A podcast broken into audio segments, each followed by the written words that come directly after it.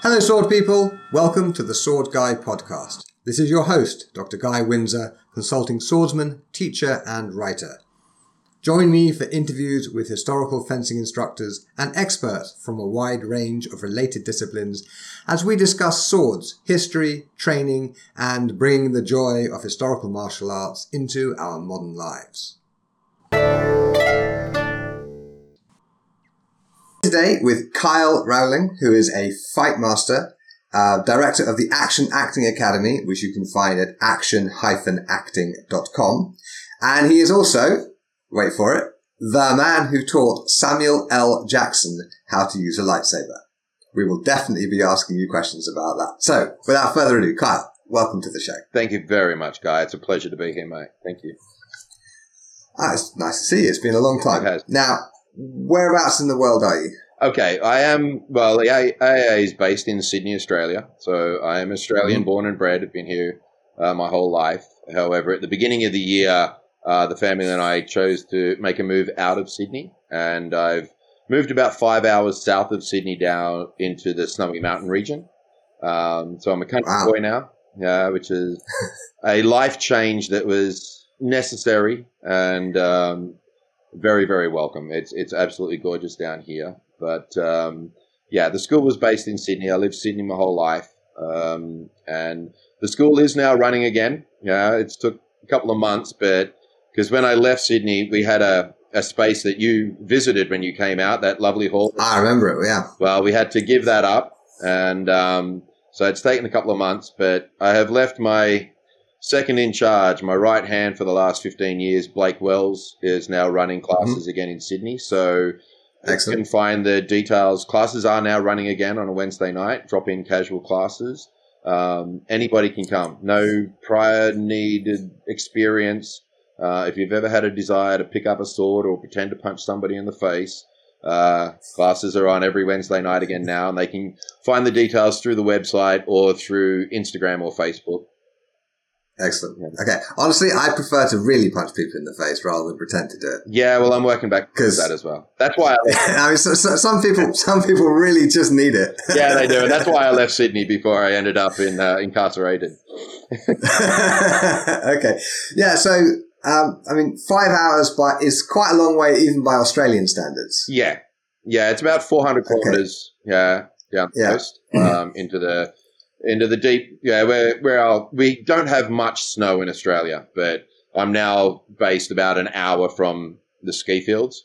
Um, I'm Wow, not going okay. to divulge the exact town, if that's all right. No, no, of course, of Um, course. No, no, no. The part of Don't dox yourself. to yeah to to get away from it all for a bit.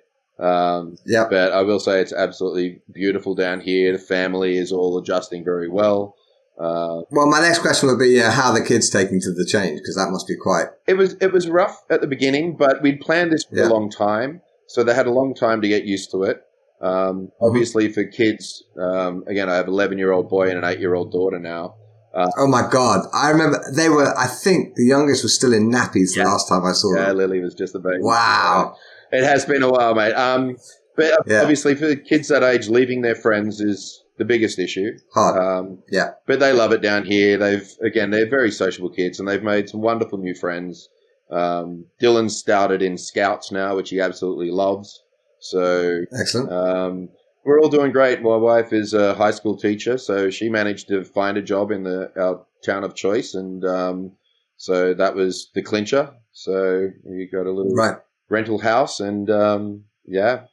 But she she we go back to Sydney, visit parents and, and friends and whatnot occasionally. So um, it's all good. It's all very very good. Okay. Good. Yeah. It's. it's I I moved from uh, Helsinki to the UK in 2016 after 17 years of living in Helsinki, Right. and it was it was pretty hard for me and it was pretty hard for the kids. Uh, we did it for family reasons and whatnot, you know, elderly parents and, and so on. And it was totally the right thing to do, but Yeah. the transition was was not easy. yeah, I, I can't can't express how much it was the right thing to do at the time. And uh, so yes, at the moment I'm a, a on a hiatus um, of sword fighting and training. I'm by no means done, but it was just a, a time to get out of Sydney and take a break from the industry. Um, Yeah. there was a lot of things happening within the industry as an actor as well. Um, Mhm. Just wasn't very coherent for my career at the time. So it was just uh, a necessary thing to take a break and uh, reevaluate and um, yeah, see where the next move takes us. Excellent. Okay. So tell us how you got started swinging swords around. Wow. Okay, so when I was eight A long time ago. long time ago in a, in a, in a city far, far away, um, Yeah. I, it started when I was eight. Um, that was 1978. I was eight years old. Wow. and I started my first acting and martial arts class. So um, I, since I was about six, I remember I wanted to be an actor, um, and then I started martial arts. And then as a young teenager, I was actually more into guns. Guns were the thing that I loved, and I, I wanted to play with guns somehow, some way. Um, and then, for like many of us, uh, I saw Highlander. Ah, Uh, what a film. that's it. I missed it at the cinema, which really bummed me out. And the moment I could rent it, I rented it on a VHS tape. Kids, go and Google VHS tape.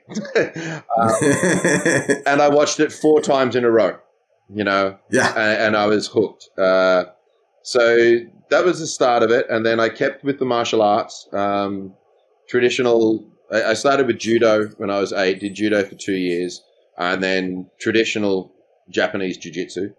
I hate having Right. to par- like to cl- clarify that these days, but it wasn't Brazilian jiu jitsu, traditional Japanese jiu jitsu.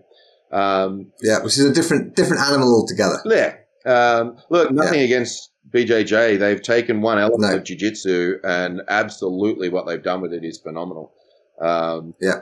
But, and then I moved on to uh, Kung Fu and I did uh, Yakumun Kung Fu for four years and then Jiaoga Kung Fu for four years, which really got me into the weaponry side of things uh, deeply. Um, and then it was 2000, thereabouts 2002, I went to the Paddy Crane workshop in Banff, Canada, which is All right. one of the largest. So I was invited to that, but I couldn't go for some reason. I forget why. Well, I, I was a, a key instructor for 20 years uh, at the Paddy Crane. Um, and it was the first Paddy Crane that I was there when I met Brad Waller, who was the man Right. instrumental for starting it all.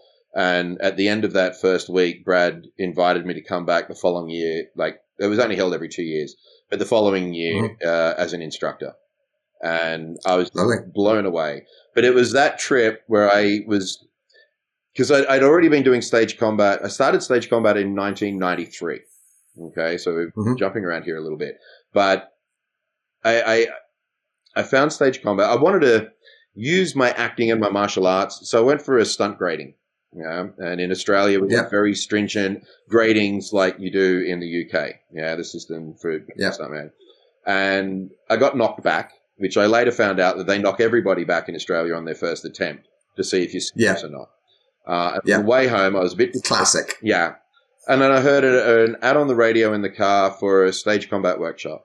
So I went and checked it out. And um, that was it. That was the acting and the martial arts combined into one.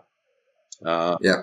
And so I trained with a man called Steve Douglas Craig for, and we were buddies and partners for seven years um, Mhm. under the Society of Australian Fight Directors. So uh, that was the introduction into stage combat and European weaponry.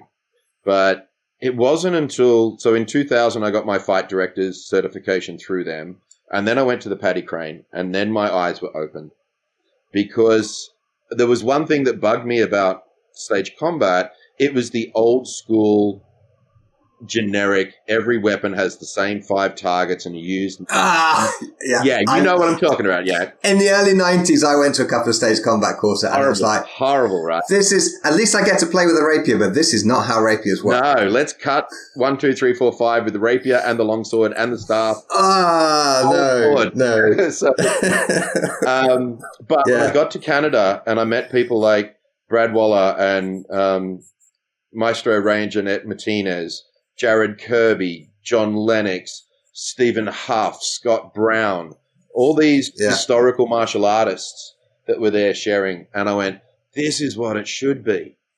And that really triggered my deep love and fascination for learning more about historical European weaponry. As I said, I had a, a lot of Asian weaponry under my belt at that point. Mhm. Um, and it was like, okay, now we can start working. So we came home, and then for one reason or another, which we won't get to, like happens in every country, there was a need for a new association.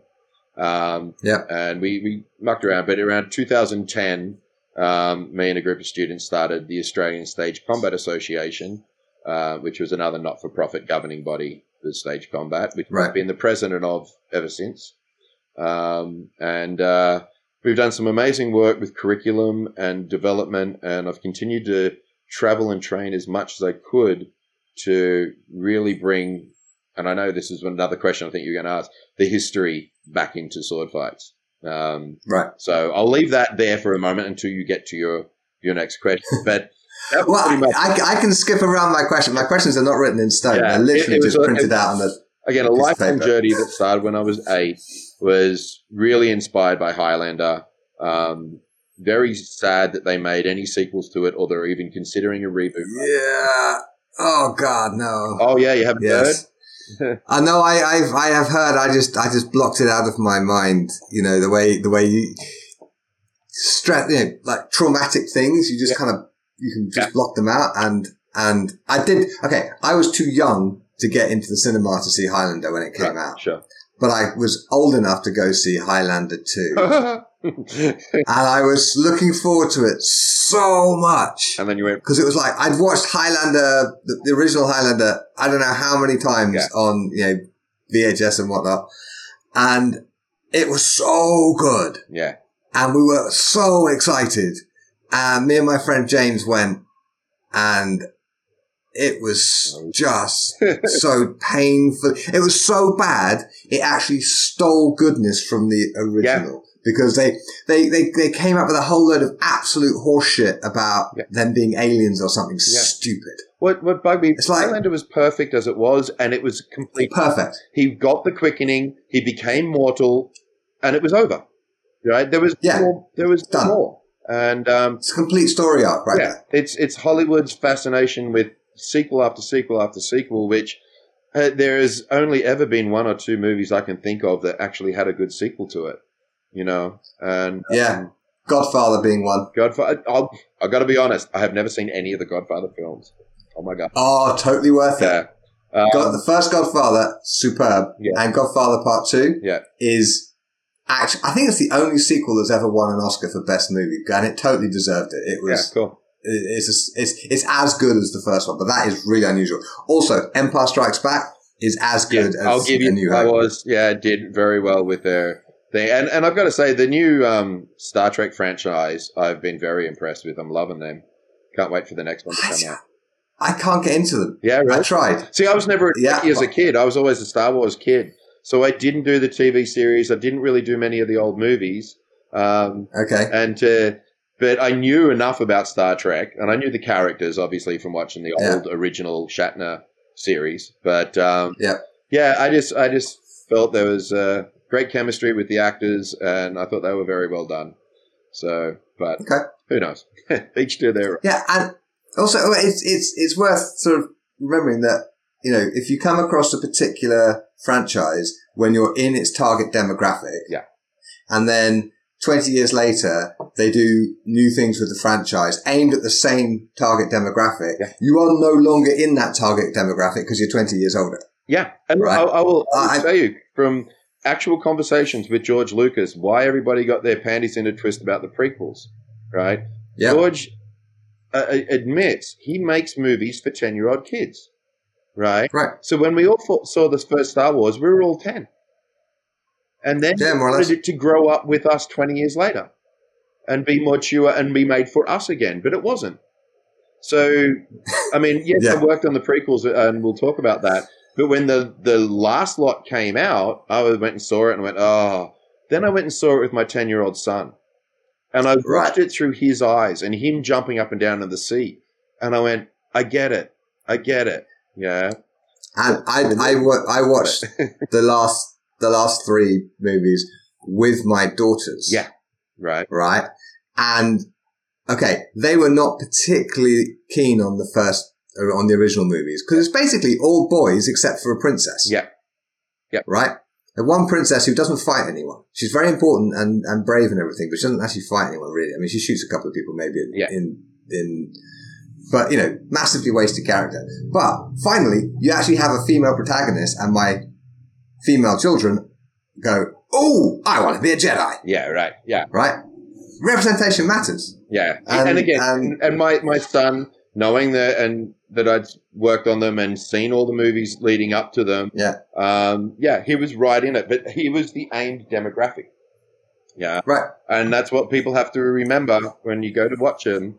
You have to watch them as a ten year old kid, boy or girl. Although for, for The Force Awakens, Yep. my 10 year old kid was internally activated to the max. I absolutely loved it from Mhm. start to finish. It was brilliant. Cool, awesome. Just, yeah. So, yes. One of the things about swords is they keep you young, apparently. Absolutely. Or they kill you. yeah. All right. Now, um, uh, you're the only person I know who Samuel L. Jackson has called a motherfucker to Oh, his yeah. face. oh yeah. So, so I, I have to know what did you say to poor Samuel that made him call you a motherfucker? I look. Everybody knows that that term was invented decades ago just for that man, right? That's right. We invented the term and then we waited for him to come along for it. Yeah.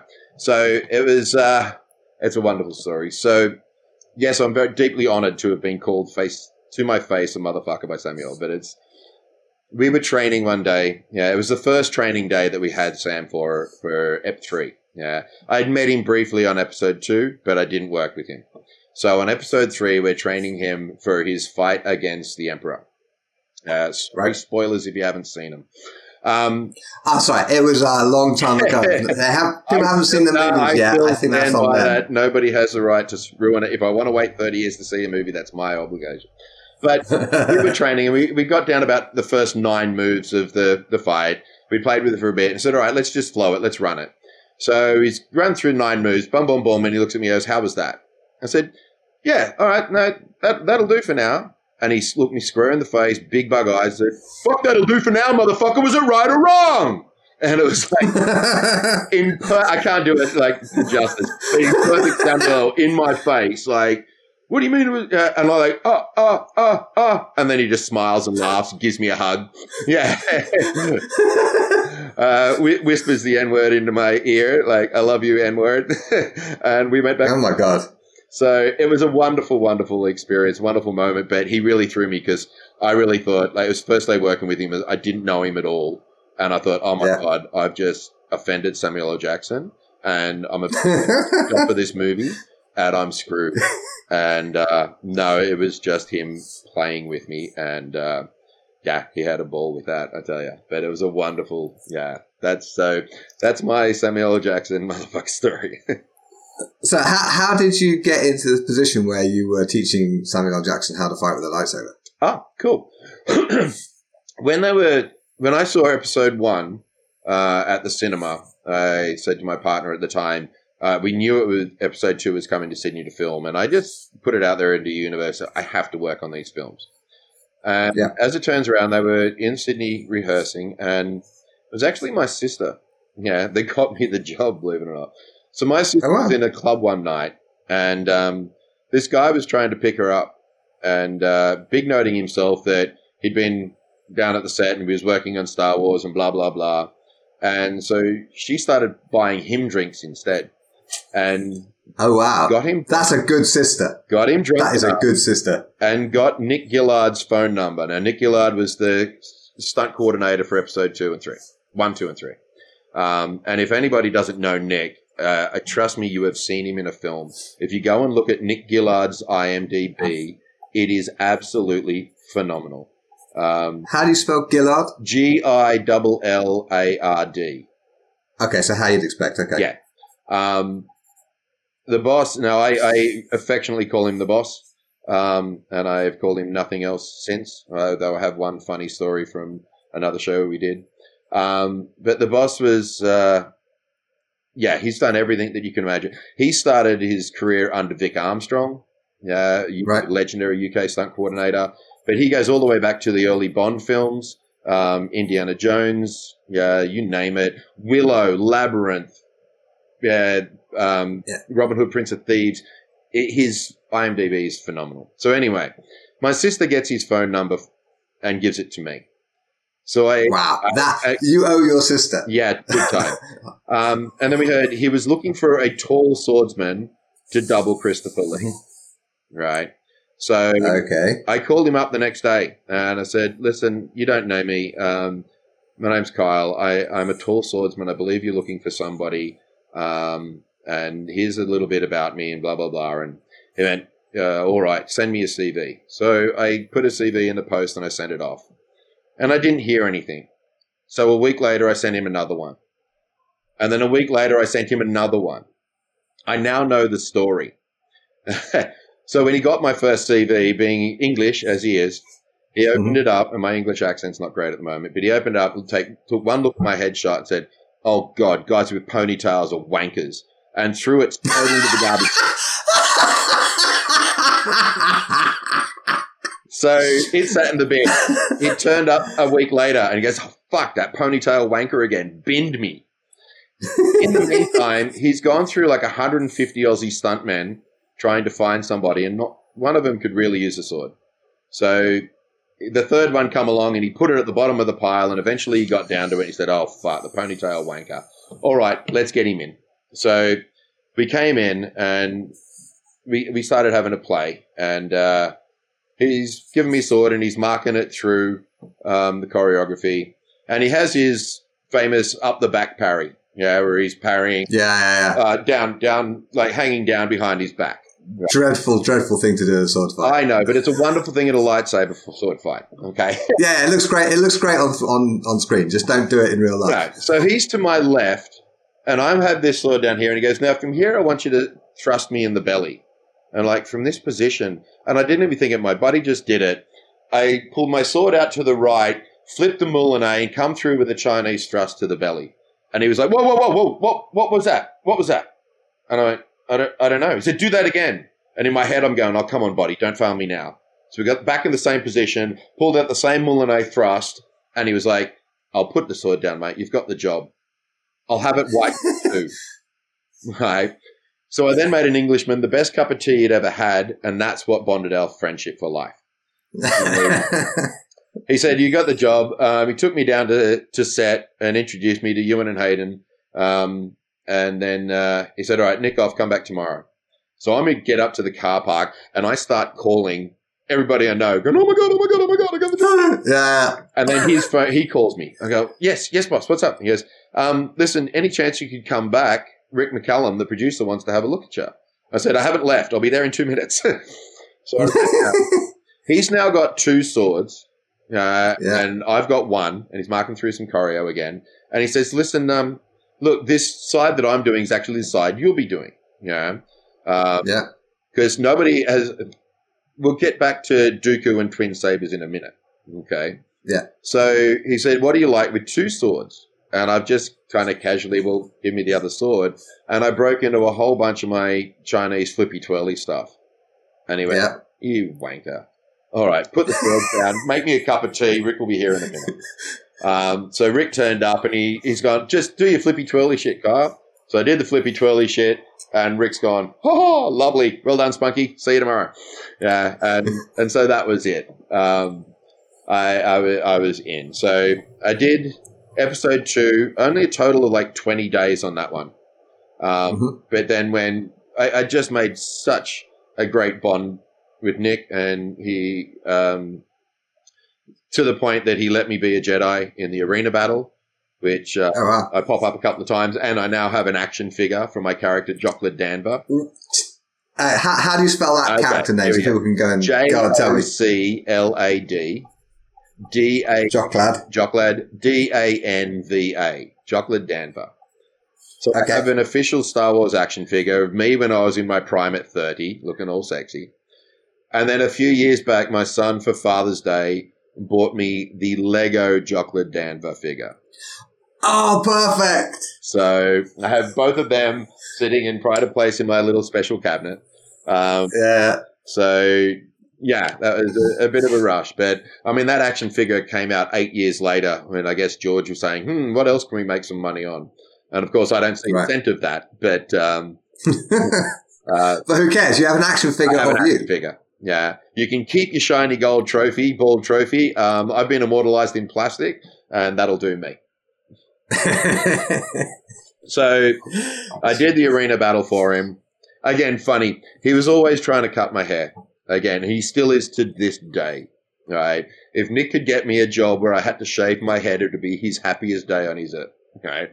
Um, but it, we, we shot the arena battle for like five days, and for two days we uh, we had a whole bunch of kendo uh, extras. Yeah, mm-hmm. and they were all very stiff and very kendo, and so we put them in the background. And the boss kept putting me in the foreground to do some fancy stuff. And on the third day, we turn up. He puts me in front of the camera, and the camera is like, "No, no, no! Look, we've seen him the same guy for two days. You got to get rid of him." So they sent me down to the creature shop to go and get dressed right. up, come back, yeah, so we can't see your face. And I get to the creature shop, and there's 12 alien heads lined up on this table so I can take my pick. So I picked the Weequay with four foot long dreadlocks. so I spent two days as a way, and then they were tired of him, and they sent me to get changed again, and I got a long blonde wig and uh, a different change of Jedi outfit and I came back as Sven the Swedish Jedi and, uh, day. But I, I, said, no, give me the long blonde wig. So every chance I could get, I got longer hair than I had. uh, just to fuck with Nick. Just to fuck with Nick. And so then when episode three came around, yeah, we'd stayed in touch and he called me out and he said, mate, you're on full time this time. So episode three was six months full time, six days a week, 10 hours. Lovely. Um, and once again to double Christopher Lee and um, but I also was General Grievous, which not many people know about. So really, yeah. So I didn't know that. I didn't get to do the name, and unfortunately, the guy that did the voice. Sorry, I didn't get to do the the guy mm-hmm. that did the voice gets all the credit for being uh, Grievous. Yeah, right. But he spent uh, half a day in a recording studio, and I spent six months in blue spandex suit. Yeah, uh, right. So again, there was a lot of things when we had the first script, the fight between um, Grievous and Obi Wan, the big fight that they have, Grievous had one of the Magna Guard's power poles. So we'd spent right. months choreographing this incredible staff versus sword fight with Ewan. And then George turns up two weeks before shooting starts. He goes, No, no, no, I've changed that now. He now has four arms and four lightsabers. And we oh, just looked at him and went, George, that's that's brilliant that's brilliant. And we walked away going, what the fuck are we thinking? so um, we had the challenge of creating the four on one uh, lightsaber fight at that point, which was um, to try and not change as we tried to change as little as possible for Ewan, right? Yeah. So where the staff was, uh, yeah, a strike to the shoulder, strike to the leg, strike to the head, thrust to the belly, we use that same sequence. Sequence, just different arms. Yeah. Oh, yeah. And then we made up what we called uh, ghost hits. So I'd be striking this target, this target, three hits, and they say, right, now there's going to be one coming to your, a thrust to your left hip, but I'm not going to throw anything at you. Right? Yeah. So Ewan went, okay, parry, parry, parry, nothing, parry, parry, parry, nothing, parry, parry, parry, parry, parry, nothing. Uh, which is why yeah. Grievous gets two of his hands cut off quick. Right. ah, makes life a lot easier. Right. Um, and then once he had that down pat, um, the CGI's guys came up and they recorded the fight and we talked them through, yeah, all the ghost hits, so they knew what they were doing. And then, of course, you see the movie and you get that stupid Cuisinart spinny, spinny, spinny thing that he starts the fight with, and yeah, yeah, most of the good fight that we had was gone. The best fight we ever did, we think, Nick and I agree. Um, just before he fights Grievous, the four Magna Guards step up on Obi Wan. And we had this yep. incredible sequence of four guys with stars fighting one guy with a sword, and we actually put him in the middle of us. Right? Oh God! Not yeah, not, that's hard. Not one taking a turn, one taking a turn, and Ewan's jumping and ducking and rolling, and yeah, it was incredible. And yeah, he cut, cut, cuts us all down, and then that bit where you see the last one crawling towards him, and he drops the container on it. Yeah. Yeah. Well, what happens? He just drops a container on one dude, and that was the end of that fight. Yeah. so there was a lot of tragedy. Uh, but one of the best lessons I learned from the boss, especially after episode two, um, the first time I saw it in the cinema, I actually didn't see me fighting Yoda because my head was in my partner's chest, crying my eyes out at how badly they had ruined the Anakin and Obi Wan fights. Right? I was, I was literally gutted. I shouldn't laugh because that's distressing, but yeah, no, I, I was literally gutted. We can laugh now, but I was, I was gutted. And I called the boss up and go, "Did you see what they did to our fights? How dare he do this?" And, and he went, "Mate, it's not your fight. George paid you for a product. It's his fight. And if he wants to use one move, that's his prerogative. So, Yeah. a really interesting lesson that as to get emotionally invested in the the choreography and the training, but don't get emotionally attached to the the, the final outcome yeah. because I guess it's like, you know, if, if, if I buy a Swiss Army knife and I snap the main blade off and glue it to the end of a stick, Yep. and that's, and I throw the rest of it away. Yep. It, I, it's my knife. I can do what I want with it. exactly yeah yeah totally Yeah. But yeah, it must be yeah it was hard to see something that you've created. Yeah, but I was I was very up. glad to see when we did get to episode three and the big fight between Annie and Obi at the end. Um, Yeah. that's a fight that uh, me personally, again, being a Star Wars freak as a kid, I'd been waiting to see for thirty years, and Right. now I get the opportunity to choreograph it. So that fight, I knew going in, I wanted to do the largest sword fight in cinema history, and Okay. to my research prior to that, it's the six and a half minute fight in Scaramouche from 1963. That's, that's the longest. Yeah. It's the longest fight. I think so. So the Yeah. one time that we did this fight, me and my buddy at the time that was working with me, we did it in full. Yeah, for Nick and Sam Jackson. Yeah. It Yeah. ran for 14 and a half minutes. Fucking hell. That's It's- a long fight. Yeah. There's 11 and a half minutes in the final film. It was 500, Wow. 596 moves in 25 sections, and it covered over 800 meters in a straight line. Wow. So, That is an enormous fight. yeah, it That, is- mu- that must be the longest and the and the one covering the most ground. That Yeah. it must be. has to be. Yeah, I, I can't think of any other fight that goes anywhere near 14 minutes. So to Wow. lose three minutes out of it, I wasn't too That's fair. but um, it's still an amazing piece. But again, as a fight director from a theatrical background, um, the one thing that, that is the way they chopped it up because was, the story was really important to me and to you and Yeah. Hayden uh, and to Nick. So it's actually you don't get it now in the, the way it's cut, but we wanted it to run just go to woe, yeah. But he had to cut it in with the space battle and the ground battle and Yeah, yeah, yeah.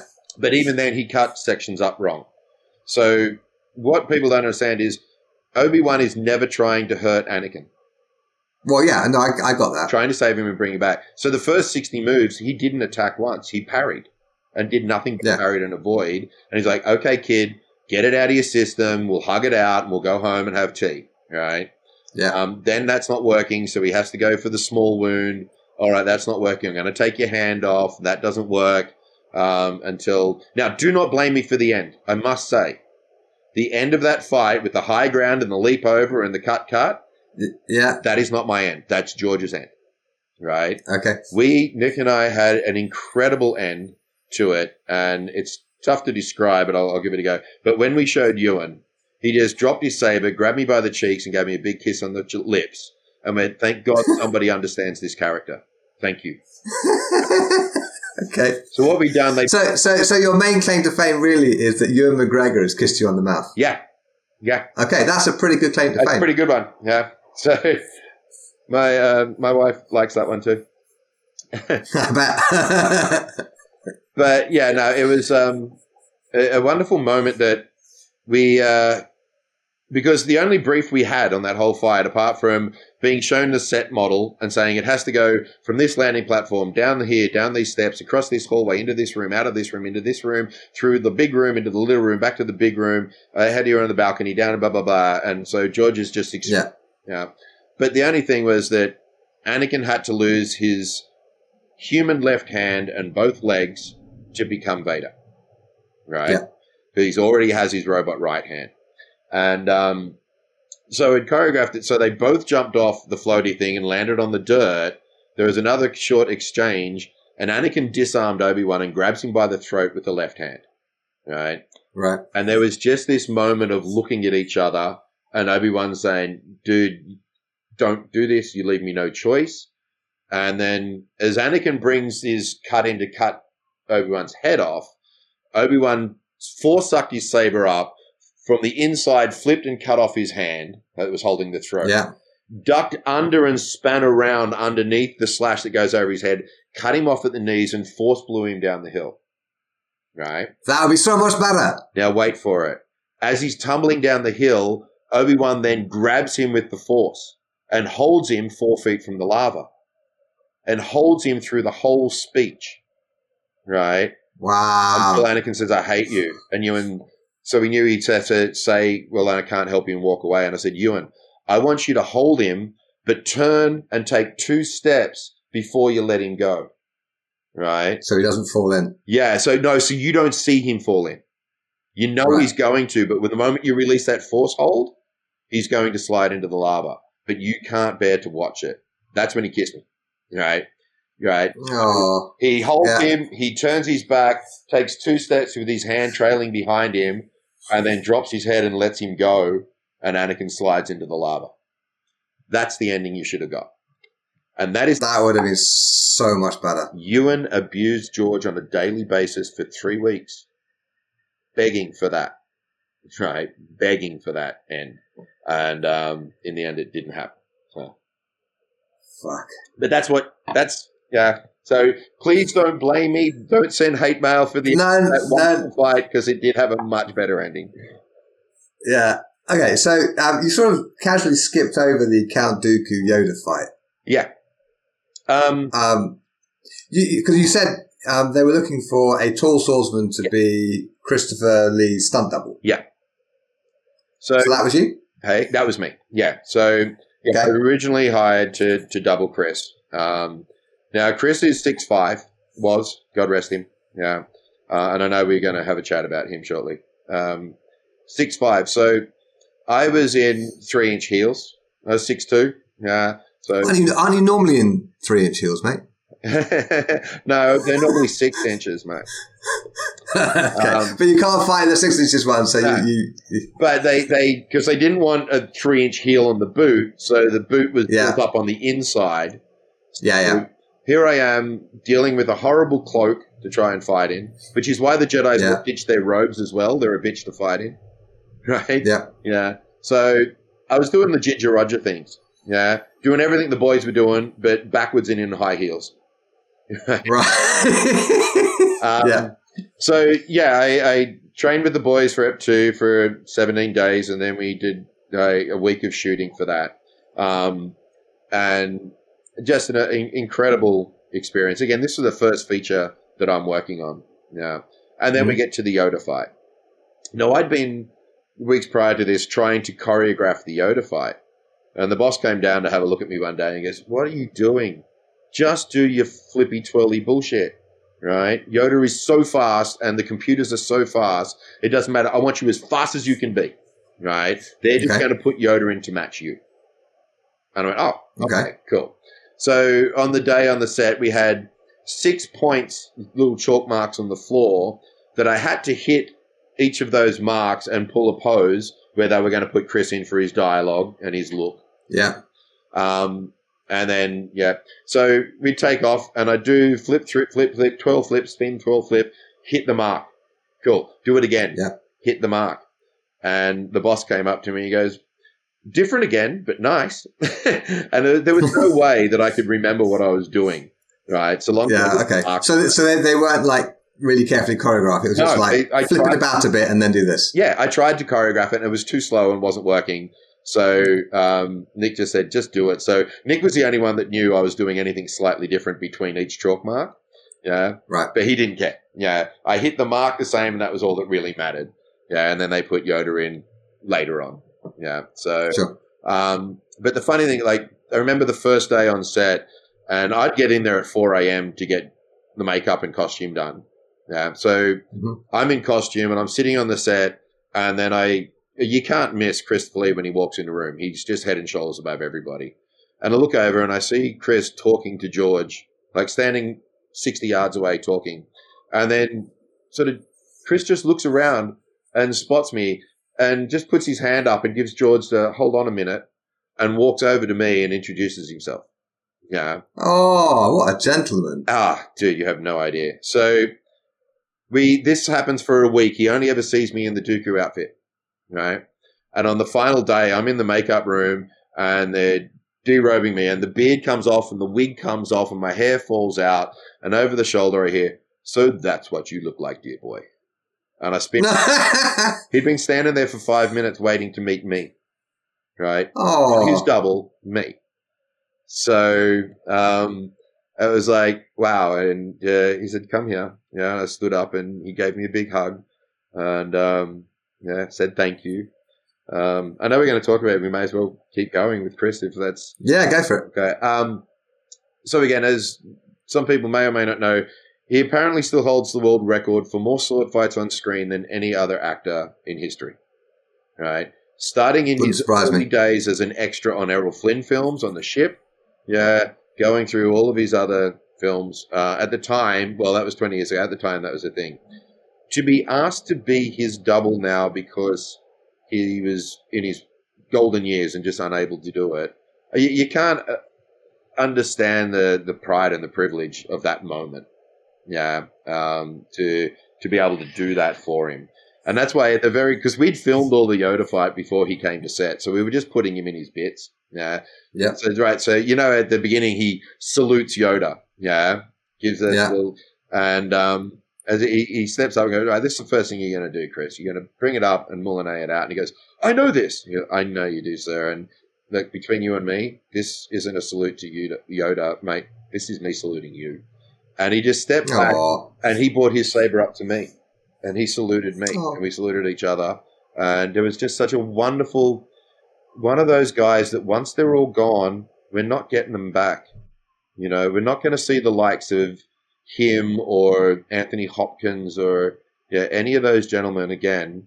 Yeah, once they're all gone, we're we're looking at the end of a uh, of an era of of yeah, man, I'm doing my best to try and raise my son the best way that I can, but they were they were there was something different about those men, you know, uh, and that will always be uh, and should always be an inspiration, you know, to anybody coming up under them. So, um, but it was uh, so we we had some fun. Um, there's another fun story on episode three. We knew he was not going to be fighting. Yeah, he had his heart was failing. He had orders not to lift his hands above his shoulders or turn his head quickly. Yeah, well, oh right. Wow. that's his. I didn't realize he was that ill. Yeah, he, he, he was 84 when we did episode three. Right. Yeah. So um, we completely worked on the premise that we were going to do the same way as we did episode two. Yeah. He was going to do none of the fighting. And George was like, no, no, no, I want him to fight. We got to set one day and I'm in costume, he's in costume. And he's like, right, is Chris ready to do his fight? I said, no, Kyle's going to be doing the fight. And he's like, no, no, no, it's got to be Chris.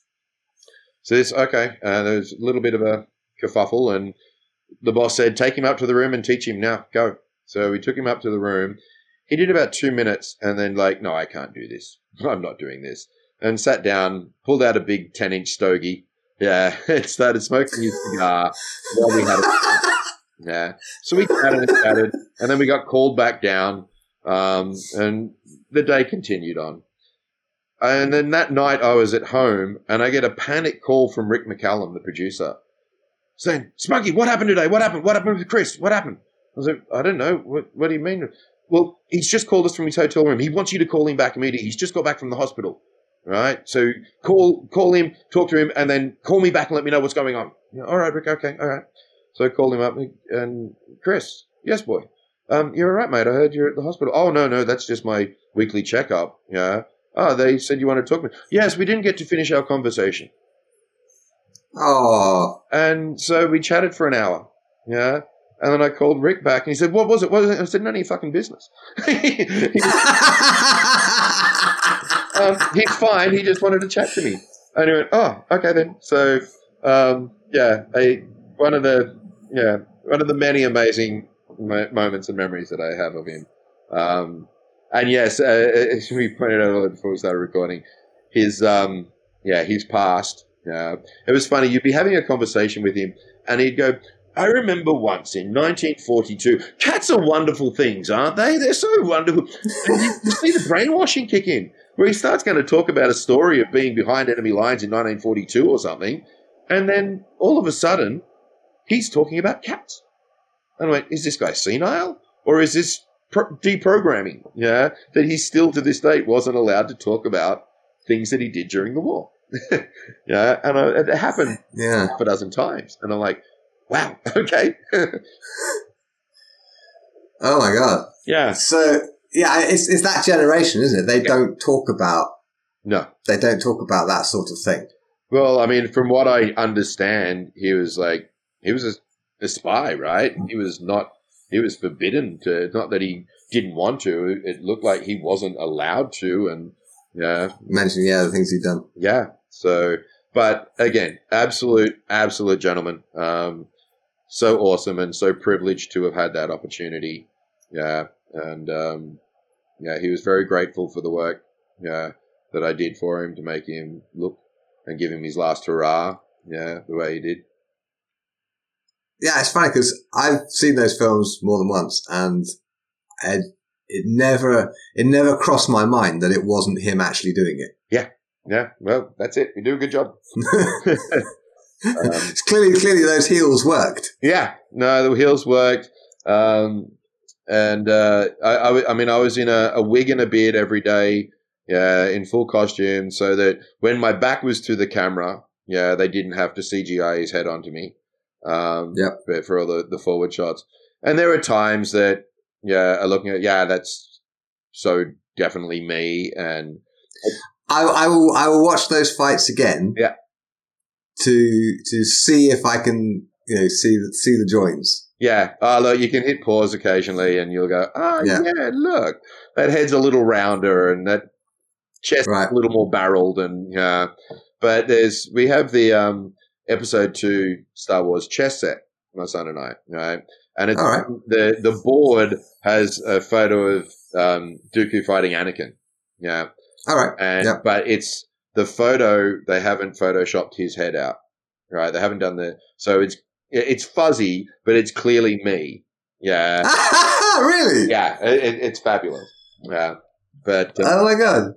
oh, so that's right. Brings reminds. I was going to talk about Dooku and twin sabers. So Yeah. many people have seen a, a promotional shot of Dooku holding two sabers, right?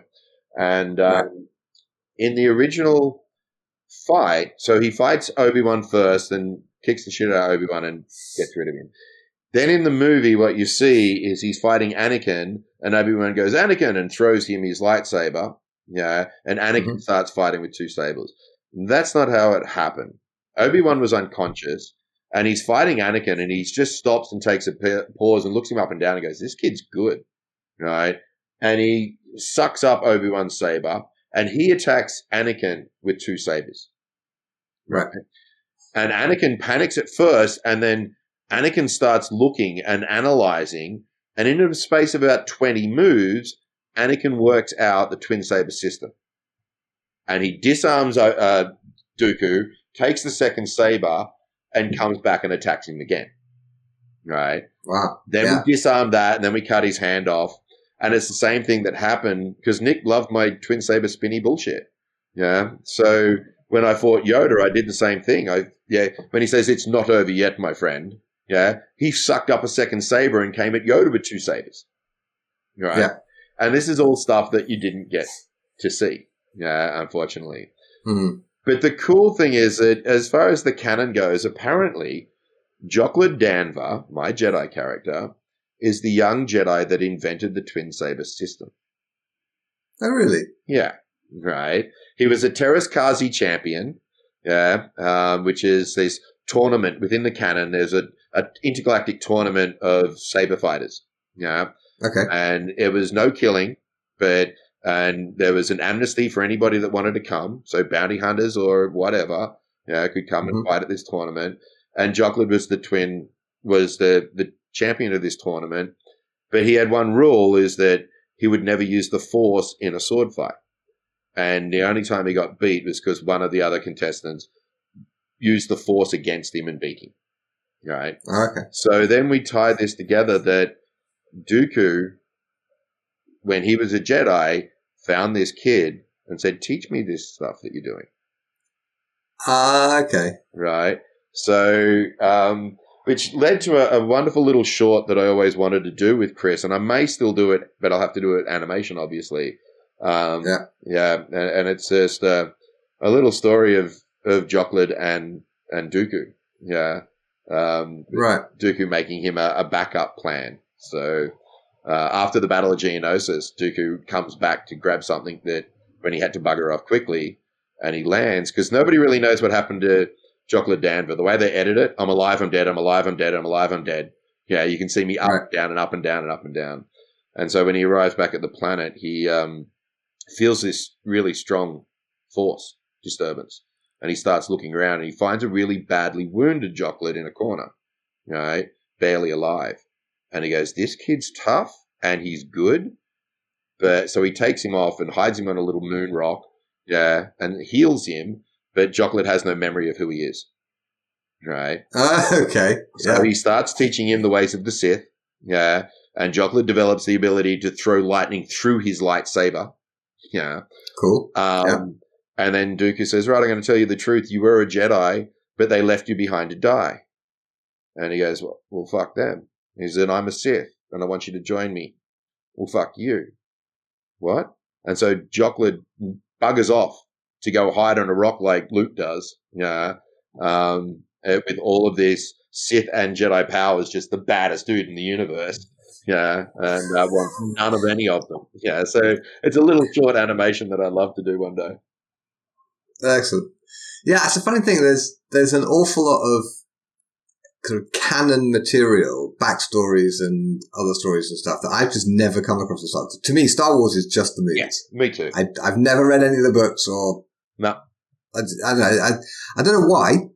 It's just they've never grabbed me. No, I, I wanted the movie that George wanted me to see, and that was it. Yeah um, okay.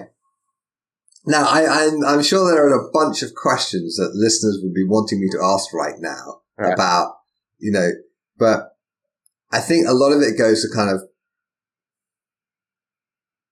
almost like invasions of privacy Yeah. of famous people's lives. You can ask. So I'm- I'm- there are some that I won't. There, look, there are many stories I won't say, and I won't tell, especially in a, a podcast like this. But next Yeah, time sure. I see you and, and we have a whiskey in hand, then yeah, it's carte blanche. Fine. But ask away, and I'll tell you whether I can. or Okay. not.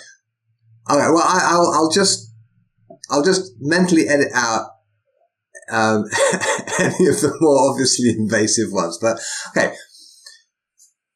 who was the most impressive actor to work with in terms of what they could do physically? Hayden. Hands Really, Hayden. The kid I, I, was a freaking okay, machine, right? Um, I've never, still to my to this date, I've never met anybody like him. So Hayden was Canadian, grew up playing ice hockey, could skate before he could walk, and he was about to a week before a week after he got signed onto Star Wars, um, and a week later he was scheduled to sign onto the U.S. Pro Tennis Circuit. Really, Yeah, nobody knew this, right? He was a I didn't know that. Okay, Yeah. Um, but he went down the movie route instead. I could show him 30 moves and we'd walk through and tap through 30 moves. Yeah. He'd say, all right, let's just do that one more time without talking. We'd tap through it and go, right, let's go. And he'd be hell for leather, full speed, perfect in every, in every way, shape or form. Yeah. The kid Wow. was nuts. Yeah.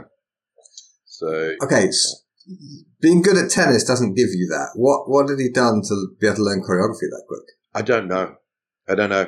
Honestly, I don't know what it was. He's just, I hate using the term, but he was just a natural. And I think the desire and the passion to do well, yeah, um, Okay. to really want this. Um, yeah, they did some horrible things to him, and he was a fat. What, and I'm going to say was a fabulous actor, but a lot of that was beat out of him during these two films. You know, and um, with the the deadpan delivery of Jedi because they're meant to be control of their emotions, therefore no emotions. And in my opinion, no like controlling your emotions isn't no emotions, right? No.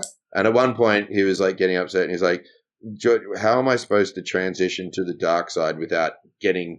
And the answer was, "Oh, we're going to give you contact lenses." That was his entire transition to the dark side. Ah, oh, gee, yeah. So as he, Honestly, that was it was the least convincing part of. Yeah. I mean, But- there, there are many flaws in those movies, but so that please, everybody, don't blame Hayden for the performance that he gave because that was the performance he was directed to give. Right. and actors do what the directors say. That's our job, right? That's why Yeah. they're the director. They direct us in the direction they want us to go. If you want to Yeah. see Hayden perform really well, go and watch Glasshouse, which was his film that he did before Star Wars that he got Star Wars from, right? Um, Right. phenomenal young actor in every way, shape, or form, and a brilliant kid, and just the crazy, like a lovely. He was 19 when we did Ep two, yeah, and uh, just a lovely guy in every aspect, um, and just the the most phenomenal sword choreography learner and and theatrical sword person I've ever met to this day. Wow. Yeah. Okay. Interesting. Yeah, I, I was expecting you to say because you were talking about Ewan McGregor doing all this leaping about and rolling around. I thought you'd probably say Ewan, but Don't get me wrong, Ewan is Right. uh, very, very close. Yeah, very close. Ewan had done the first film as well. So Mhm. when I first met Ewan, he'd already done episode one with Nick. Right. Right. So Hayden hadn't done anything prior to that. yeah, yeah, of Uh, course. and I got to say, those boys worked their asses off, especially for the big fight at the end. Yeah, when they weren't in our training room, they were on set. When they weren't on set, they were in the training room. And every time they were on set, they had a pair of sabers with them at all times. And when they were doing a camera reset or a lighting reset, they would be practicing and yeah, running it through. So I could get it because again, fights are never shot in sequence on film. Yeah, no, of course. I said we had 25 individual beats. Yeah, some of those with Yeah. 60, 80 moves. And we'd get on set and they'd say, What are we doing? say, Right, we're doing beats 17, 18, 19 today. And they'd write 17. Right, starts with boom. And they would just go straight to beat 17, 18, 19. Yeah. But they Wow, could run, That's hard. yeah, they could run 60, 80 moves, yeah, at a time. Yeah. That's that's that's very impressive. Yeah. Huh. I was a little bummed, I got to be honest, that I didn't get a call for the Obi Wan TV series. Right. yeah. Sorry. after the, the the the fights that were prevalent uh, were seen in the last three films, and things that I'd heard Ewan say about those fights, I thought for sure he was going to say, "There's no way I'm wielding a saber without Nick and Kyle here." Yeah, unfortunately, that didn't happen. So, but And yeah, it's not necessarily even up to him. no, not necessarily. But Um, he, he, he could have, he would have had a bit of sway if he said, "I want them." Yeah, Yeah, sure. Oh well. Um, now, uh, what actual weapons do they use on set for lightsabers? Cool. um, for episode one and episode two, what we had were um, there were aluminium tubes, right? So Aluminium tubes. They, they just get dinged up in two seconds, surely. yeah, that's funnily enough, that's exactly what happened.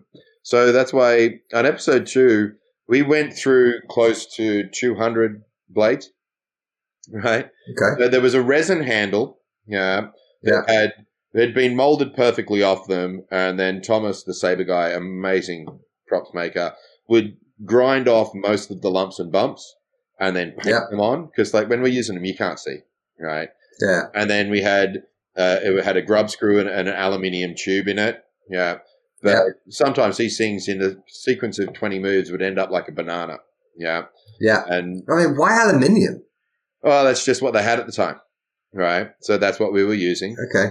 Um, I mean, you, you'd have thought that something like, like rattan would stand up better. yeah, well, they were using aluminium for whatever reason. Okay. All right. So episode three rolls around and we start training with aluminium. And Thomas comes up one day and says, Here, I've got something new for you boys to try. And Hayden and I had just got down a beat, a fight. And so we- he, and he had um, bamboo inside heat shrink plastic, right? Oh, better. Ah, so much lighter. Yeah. And we said, great.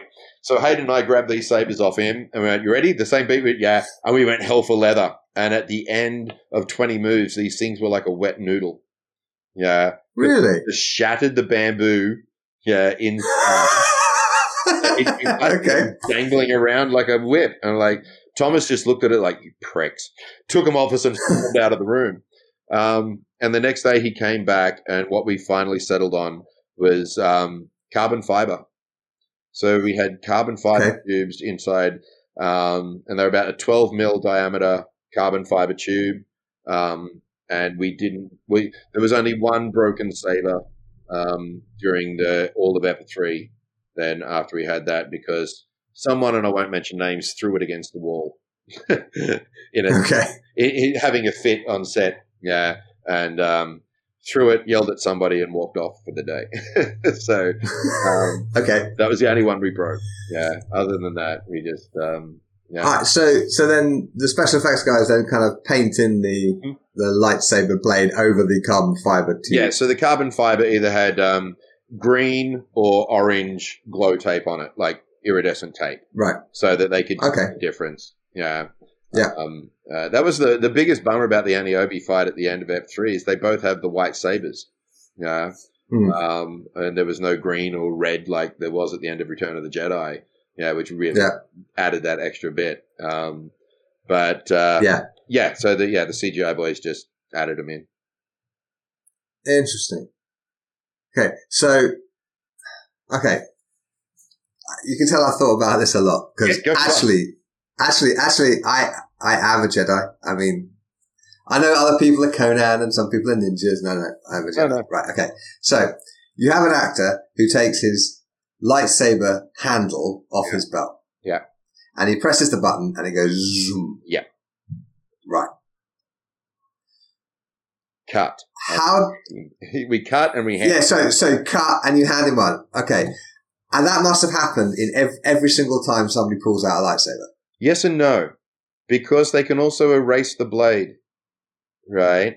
So sometimes they would. Ah, okay. We have the hero sabers, which were metal and like hand turned, yeah, which would have the blade in it dangling off the hip, and they'd pick it up and they'd bring it up into their pose with the blade Yeah. there, right? Ah. And they would just erase that blade and then go. Make sense? Right. Yeah. That makes a lot of sense. Yeah. Okay. And then Yeah, that's, that's been bothering me for a while. other times they'd just pull out the handle. Yeah. And Yeah. other times we would just swap them out.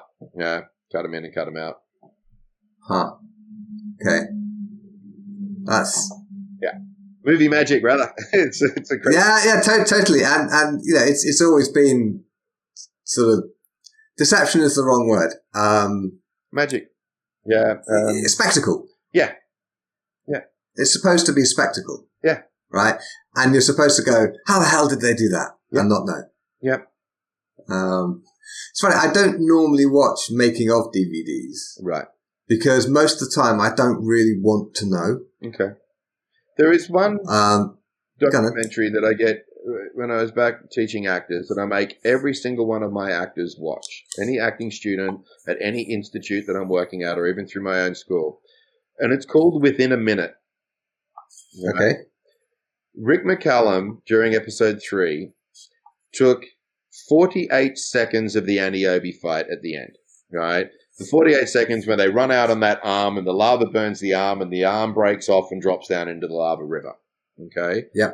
48 seconds. And he said, what's really interesting about the filmmaking process is to take a, a sequence less than a minute and see how many people are involved in making that. Right. Yeah. So that 48 seconds required 910 people, Wow. I was guessing a hundred. 70,441 man hours of work to create 41 Wow. seconds. Right? It is an amazing, it's only an hour and 17. It's on YouTube. Yeah. It is an amazing documentary and insight. Now, in that hour and 17 minutes, he talks about the actors for about a minute and a half. And the reason Right. I show actors is to show that you are one tiny cog in this massive machine. Right? Yeah. And uh, You're just the cog that happens to have the spotlight on it. exactly. The rest of the machine is invisible. Right. Yeah. Your cog is useless without that machine. Right. Yeah.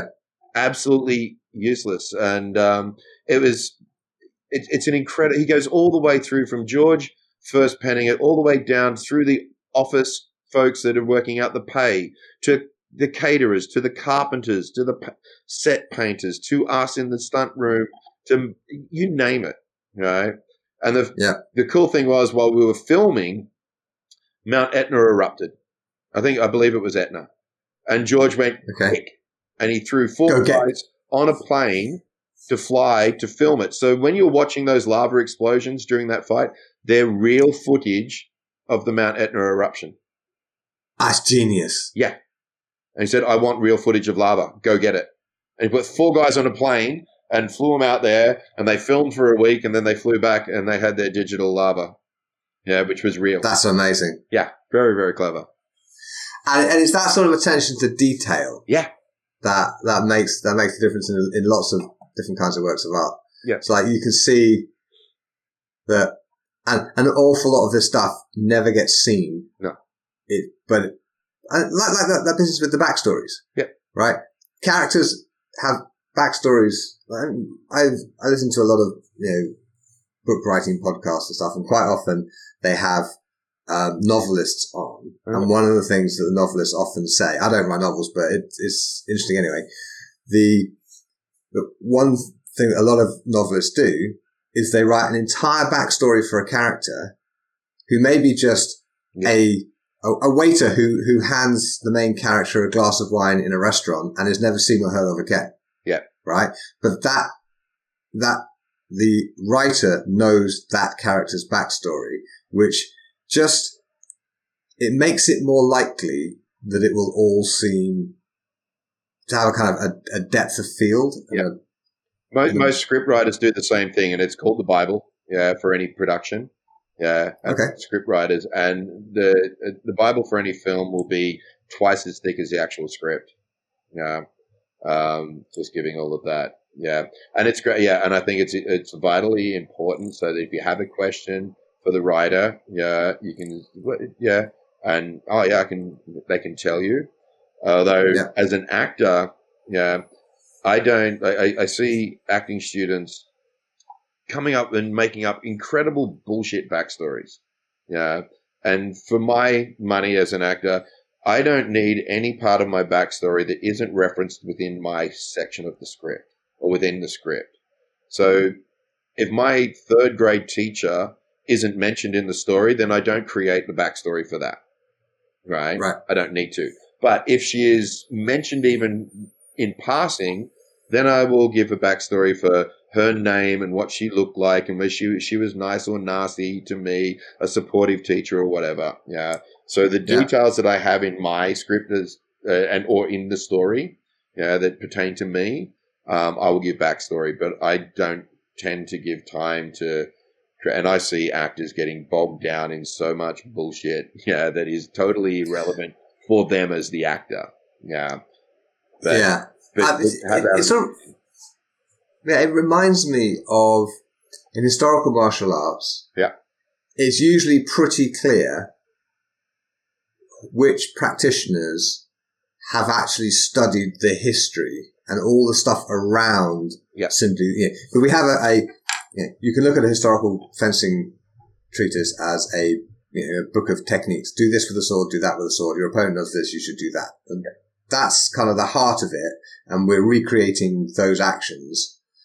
But lots of things which is, which impact how you will bring that to life aren't mentioned in the text.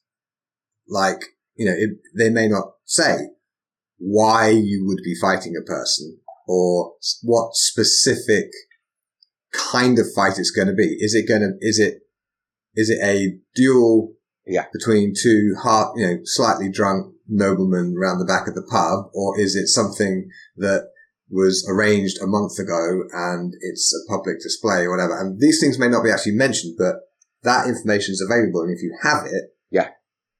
it just, it helps everything to make sense, even if you don't actually refer to it specifically when you're doing the thing. Totally. Yeah. I mean, who was in, who was sitting on the throne at the time? Who was the most powerful noble?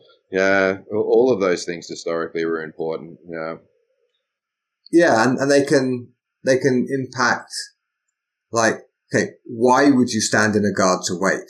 Well, Yeah. there are lots of reasons. One reason may be that in this particular time, in this particular place, if you had been challenged to a duel, you had to stand and your challenger had to attack with a committed blow, and that was how the fight was supposed to start. Yeah. For instance. Yeah. In the same way, uh, in, in many, um, in the old days, a lot of fencing matches, like classical fencing matches, would start from engagement. Yeah. Right? They moved the fences further apart later on, but there, there have been times when the normal starting position is you're both engaged in cease, and that's where you start from. It, it's Um, like, like like Romeo and Juliet. God knows what training Shakespeare actually had, but I can I can tell the little of that I know, my little historical knowledge. He knew, he was trained. He knew sword fighting. Yeah, the way he describes the fight. But the, when Mercutio and Tybalt yeah square off, and it's like, come sir, you're passado. Yeah, and it's vital that Mercutio draws first as the challenger. Right, that way Tybalt can defend himself. He's been called out in the middle of the street when they've been Yeah. told by the prince, "Don't fight, or I'll kill the lot of you." Yeah, Yeah. so I, I always find that like actors that, "Oh, Tybalt's furious. He's going to draw his sword first. And go, come on, then. It's like, no, don't do that. No. so that's what. Yeah. No, he says, "Come, sir, you're passado. Draw your blade, make your move, and I will counter Yeah. it." Yeah, but I will not. Yeah, it reminds me. I, I had I, I discussed this a bit with uh, Ben Crystal, who's an actor who specializes in original pronunciation Shakespeare. Cool. Um, and we sort of came to the conclusion that because they weren't rehearsing these plays much, the actors must have been competent fencers Yeah. who could throw together a sword fight in you know a few minutes by okay we agree on the starting position and we have this kind of theatrical on stage kill or whatever the end's supposed to be and in between we're just going to fence without hitting each other But yeah, it's my belief uh, that I've been told that the actors of the time had certain sequences that they would, as the actors, they would learn, right? okay And they would give them nicknames or whatever. So when you you've gone from playing Hamlet and you go to Romeo and Juliet, and you go, okay, well let's do um, Barry, Bob, and then Mary, right? okay So they would know these sequences, and at the end yeah Sorry, I'm going to cut you on the leg, right? And in between, there might have been some um, some back and forth. I've got I'm yet to read uh, John Lennox's Dr. John Lennox's book. I don't know if you know John. Um, I know John really well. He's Okay. stayed in my house. We're old friends. And in fact, I've been meaning to get him on the show for ages. Thank you for reminding Do me. it. I'm just going to write myself a note. It's released like, his book on the history of stage combat, right?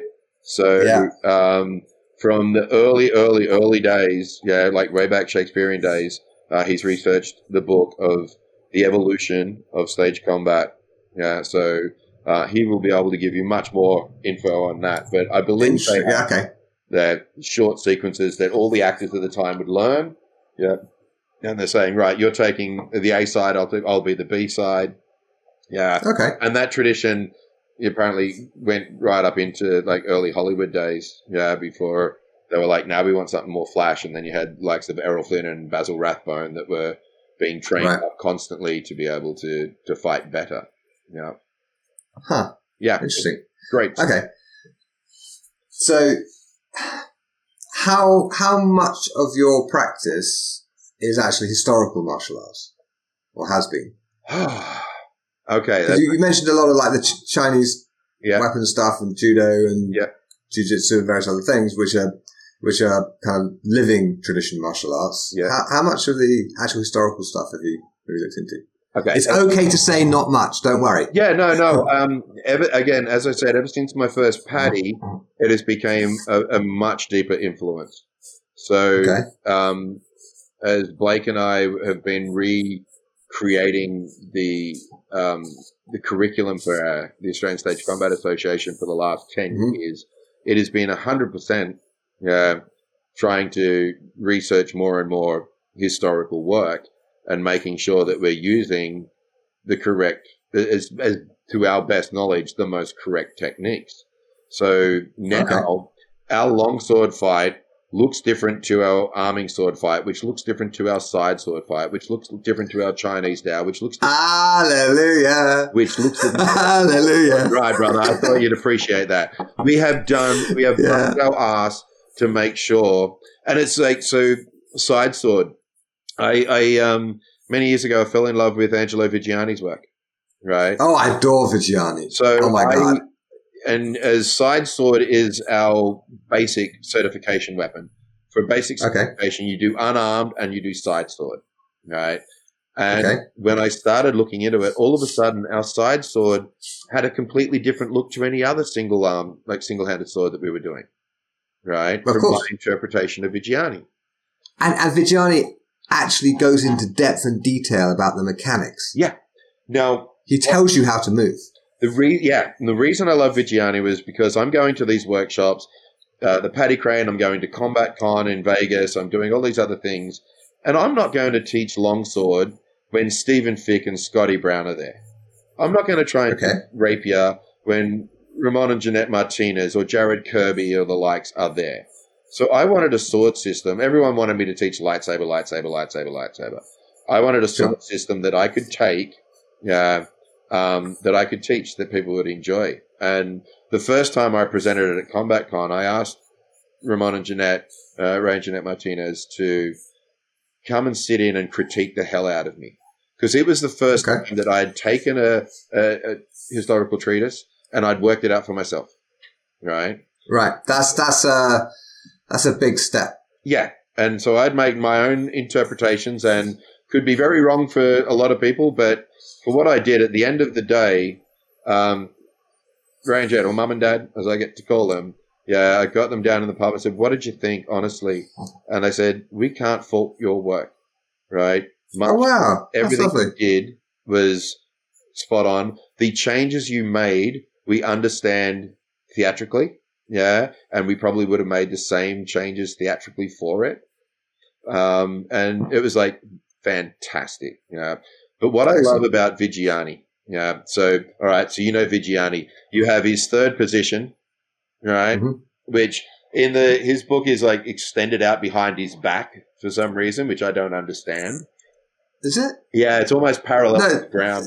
No, no well, the, the sword. Oh, so Um, so third there. first, First, second second. is pointing forward. Third, you just turn the hand. So the arm is the arm is almost straight up, and the sword Yeah, is pointing yeah. straight back. third. like you're gonna and then down. fifth, Yeah. fifth is sort of down centered. Yeah. Yeah. So the beauty of it is, I take Viggiani as a basic. I can have that, and it, it, there's such simple mechanics um, of every human. So I can have an old man walking down the street with his walking stick, right? And some guy comes out to, to mug him, and he points that at his chest and get away from me, you young prick. Yeah, and he's pretty much in fifth. And he Yeah. lays it above his head, get away from me or I'll crown you. Yeah, he's in third. Yeah. Yeah. Yeah. Um, or the, the, the punk with the lead pipe steps out to rob you and puts the point in your chest and give me your money and raise it away. Give me your money or I'll beat the hell out of you. And he's using fifth and Same third things. Yeah. right? And so the I now teach the one like those seven wards, yeah, or guards. I teach so that it doesn't matter what character you're playing. Now you could be playing, yeah, Romeo, yeah, and yeah, you've still got the same basic mechanics from a punk to uh, an old man defending himself to a historical swordsman, yeah, and it's just uh, a beautiful way of using that one system yeah. So, yeah, Viggiani became very much a, a passion of mine for that. Uh, yeah, I love Viggiani. Are, are you using Swanger's translation? Uh, I believe so. Yes. Yeah.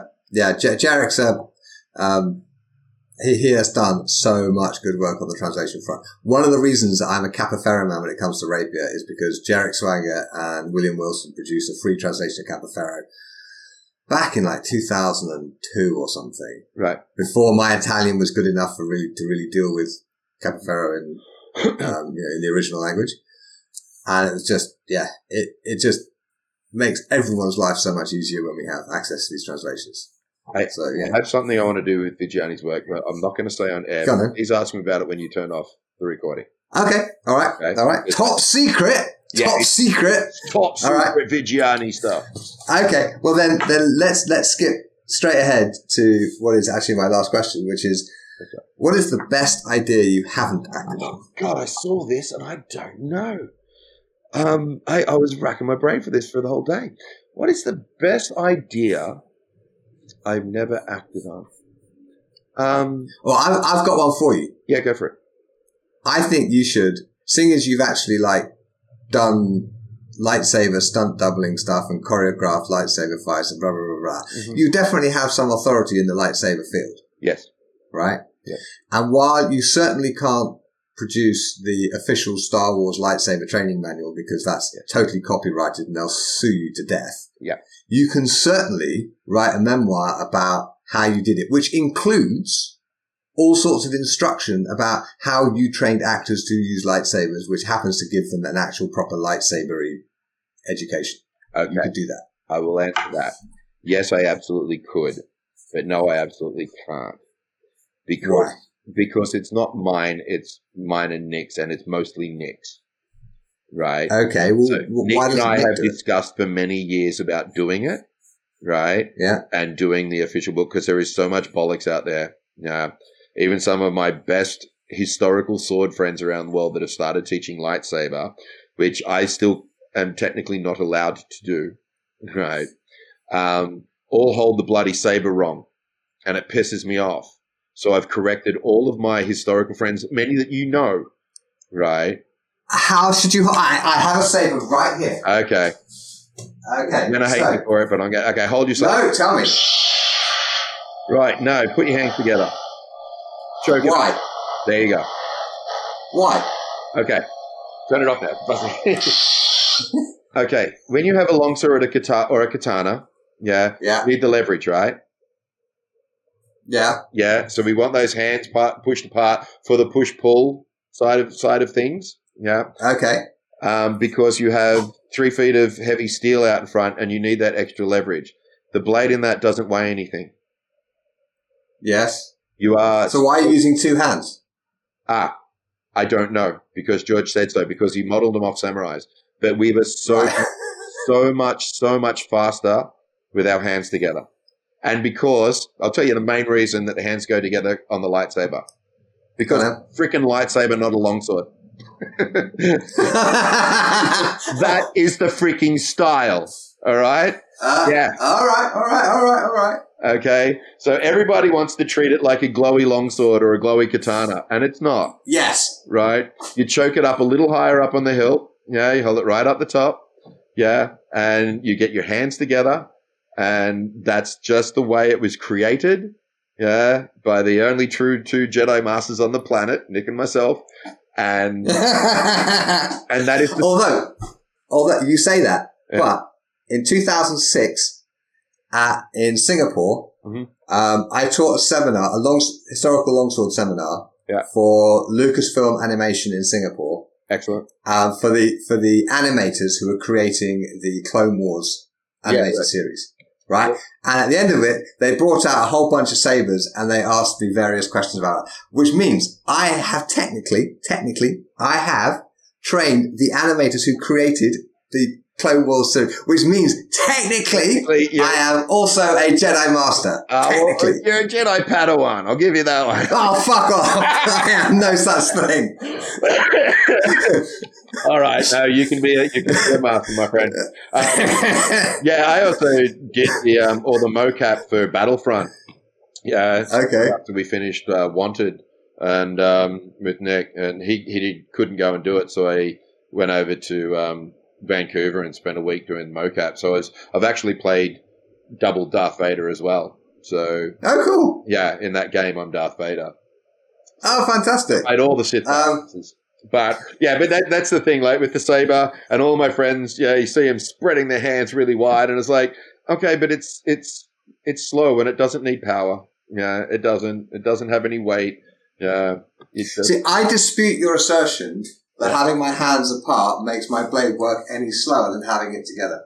I dispute that assertion. then we, Right. miss- we I find with- time to get together and play again. Okay, let's let let us do that because I I don't buy the it's faster thing. I don't buy it. Okay. No, well, Um, it okay, because that's not been that's not been my lived experience of it. But anyway, but we were we were talking about this book that you and Nick are definitely going to write. Yeah, we would love to. Uh, like Nixon, uh, um, it, it, has always been on the, the plate, but um, and that's when we were kind of in with good with Lucasfilm.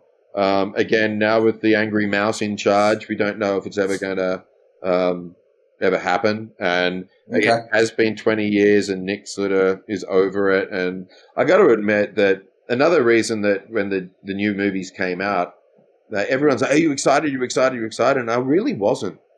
And I and I couldn't work out for a long time why I was over Star Wars, yeah, and why I didn't care anymore. And then one day it dawned on me that much like Wizard of Oz, I've seen the wizard behind the curtain. I see Right, the yeah. stupidity, the arrogance, the ignorance, the selfishness that went into making those movies, and it stole the joy that I'd had since I was a young kid. Yeah, and all of a sudden it was just another job. Yeah, so I was never able to look at them the same way um, as I did, and I don't wish to detract from anybody's enjoyment of yeah the films, the books, the TV series, or anything like that. I haven't watched Mandalorian. I haven't watched Boba Fett. I haven't watched any of the TV stuff yet. Yeah, and when the movies were coming out, people were like, "You're so excited!" Yeah, and I was like, "No, I'm just not." Yeah, and But, but also, it, it's it's like the the making of DVD thing. Yeah. Right. It's if you if you work behind the scenes, Yeah. it takes, or if you see behind the scenes, it yeah, I know it. it does. It's not surpri- it's not surprising to me that it, it it steals some of the magic. Yeah, yeah, a little bit, but I, I can still enjoy films very, very, very much. Um, but there are, yeah, things that about Star Wars, which is is why much as it was some of the best times of my life, it was also some of the most infuriating. Yeah, Mm. and um, but yeah, but that's the just the way it goes. But yeah, whether whether it is does turn out technically faster or not, it is the style. Yeah, And ah, two if- hands. Okay. if you're into So if you're not and you can't argue with the books, yeah, you can't argue with that. That's- that, fair enough. No, that's that's a fair point. It's what makes it Um, different. And everybody okay. can say, "Oh, look, it's it's a it's a a, a laser bladed longsword," and they're forgetting one important fact: that the lightsaber precedes any human weapon on Earth by hundreds of thousands of years. It's a It was a long time ago in a galaxy long far, far time away. ago in a galaxy far, far away. So, I mean, we're talking it could be a million years ago, technically, right? It's never established. So, when the, I love it, like, I was throwing in Zwerchhaus and all sorts of stuff, yeah?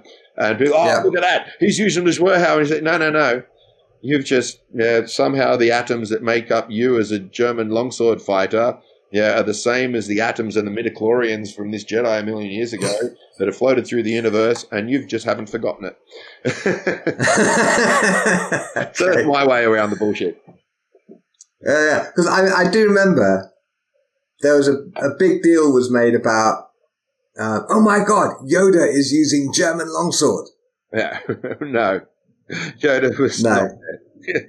Yoda was never there, right? And it was, um, yeah, it, it was, uh, it was just Kyle flippy twirly as fast as you can, and we'll do something with Yoda later. I had no idea what they were So- going to do.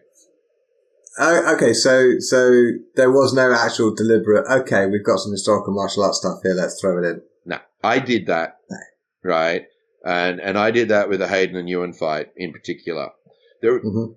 excuse me. There's one part that is cut out, which I am upset that was cut out. But there was a mistake when they were filming, and they'd crossed the theatrical line and they couldn't reverse it, right? Because it's the How bit they they fall. Okay, so when you're filming, you have what's called the line, right? Right. Imagine if I'm in a room and we have two actors, you draw a line, an imaginary line down the room, and I can film anywhere on that side of the line, 180 degree curve, but I can't cross Okay. that line. So if I'm filming Okay. two people at a dinner table, right, and you and I are at a table and the camera's on you and I'm on the left of screen and you're on the right of screen, I can angle that camera around 180 degrees on this side of the table, and you will always stay on the right of screen and I will stay on the left of screen. But if I cross the Ah. line, we go to the flip. of the screen, and it just does people's heads. Right. Right. Now, Yeah. if it had been Yeah. a fight section where they had both hands on, nobody would notice that all of a sudden the left hand's on top and the right hand's not. Right. But I, I have noticed that in the past, so Right. I would, but most people. moment when they they end up jumping down and they're landing on they're standing on the pipe crossing over the lava, right? Yeah. And they're using one hand for balance. And I threw in 38 moves of rapier, Lovely. right? There was a whole bunch of thrusting and parrying, riposting, yeah, degages, yeah, coupes, the whole bit. And um, as they moved their way across this, but we couldn't reverse it because all of a sudden their swords would have been in their left hand. When And that would be really obvious. yeah, it would have been really obvious. So um, that's the one bit that I know is missing. And because I, yes, I had some katana in there, I had some longsword in there, and again, yes, I favour the German school over the Italian. We can't do everything. Yeah, and my my early, I'm sorry, sir, my early influence That's all right. With Scotty Brown. God, God love him, and um, and and, and te- teaching actors, I just found that like Viggiani a, a simpler, yeah, teach them the wards and then transition from one ward to the next. But yeah, so there, and there, there's this beautiful piece of rapier, yeah, across this pipe. Um, but unfortunately, it's one of the the two and a half minutes of footage that got cut out. Ah, ah, that's a shame. That I that would have that would have pleased me mightily. I can tell you. like we also, I also invented an unarmed Jedi fighting system.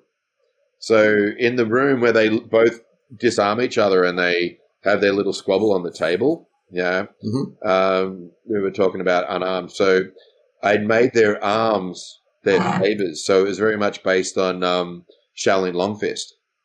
Yeah, Okay. so, so a, a bladed hand with fingers pointed, yeah, and their arms became the saber. And we did this really cool sort of Chinese inspired straight arm fight, um, which nobody had ever seen with some cool wrap ups and twists and locks and stuff. Um, but unfortunately, when we finished that and showed George, he just wasn't into it. Yeah, he just wanted to Fair enough. yeah. All right. Cool. Hon- hon- honestly, honestly, when it comes to like Star Wars stuff, Mhm. to me, it isn't Star Wars without lightsabers. No.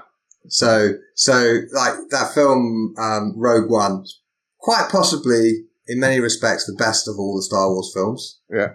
Um, but it didn't actually do it for me Yeah. because the only moment which actually felt like Star Wars was the very end when Darth Vader shows up and turns on his lightsaber. Yeah. I was like, oh, it is actually Star Wars. It's Star- Brilliant. It's not Star Trekky war Yeah. thingy. Yeah, no, Right. I totally agree. Yeah, and that's why when we got the script, because normally there's been one fight at the end of the film, right? From Yeah. the very first start, from A New Hope to Empire to Return of the Jedi. Yeah, There's the classic Right. duel at the end between the goodie and the baddie. when we got the script for Ep three, and there were eleven fights, and the first one happened in Yeah. the first five minutes, we're like, oh shit, we got some work to do. Brilliant. um, so, so we're not going to get your your idea that you haven't acted on yet. I, I'm, I, I seriously, you, you want to say um, what's one idea that I haven't acted on? This is one that I haven't yet acted on.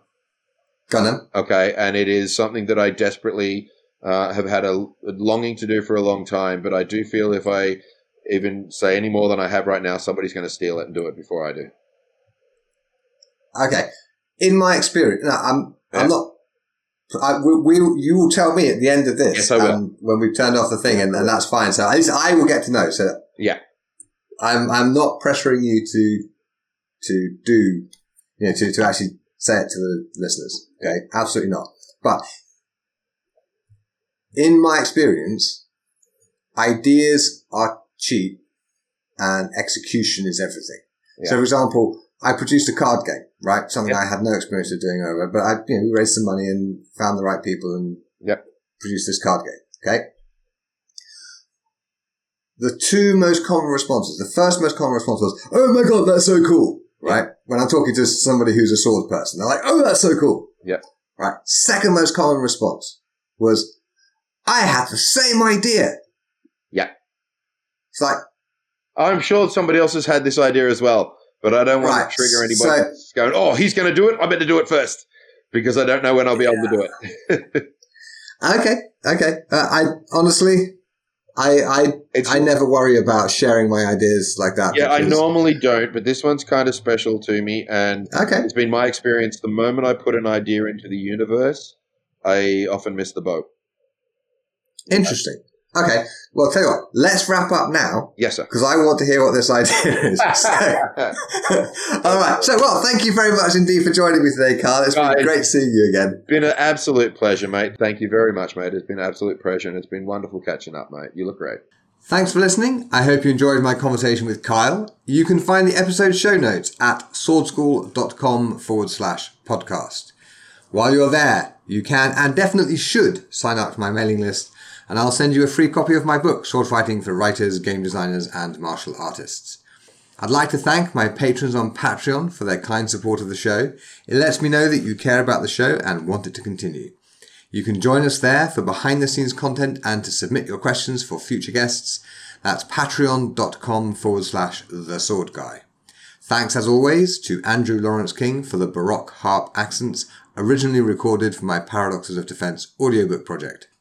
Join us next week when I'll be talking to Elizabeth Scott, who is a historical martial arts and armored combat practitioner on foot and on horseback, as well as being a surgeon. And yes, I do ask her what it feels like to put those delicate surgical fingers in the way of poleaxes.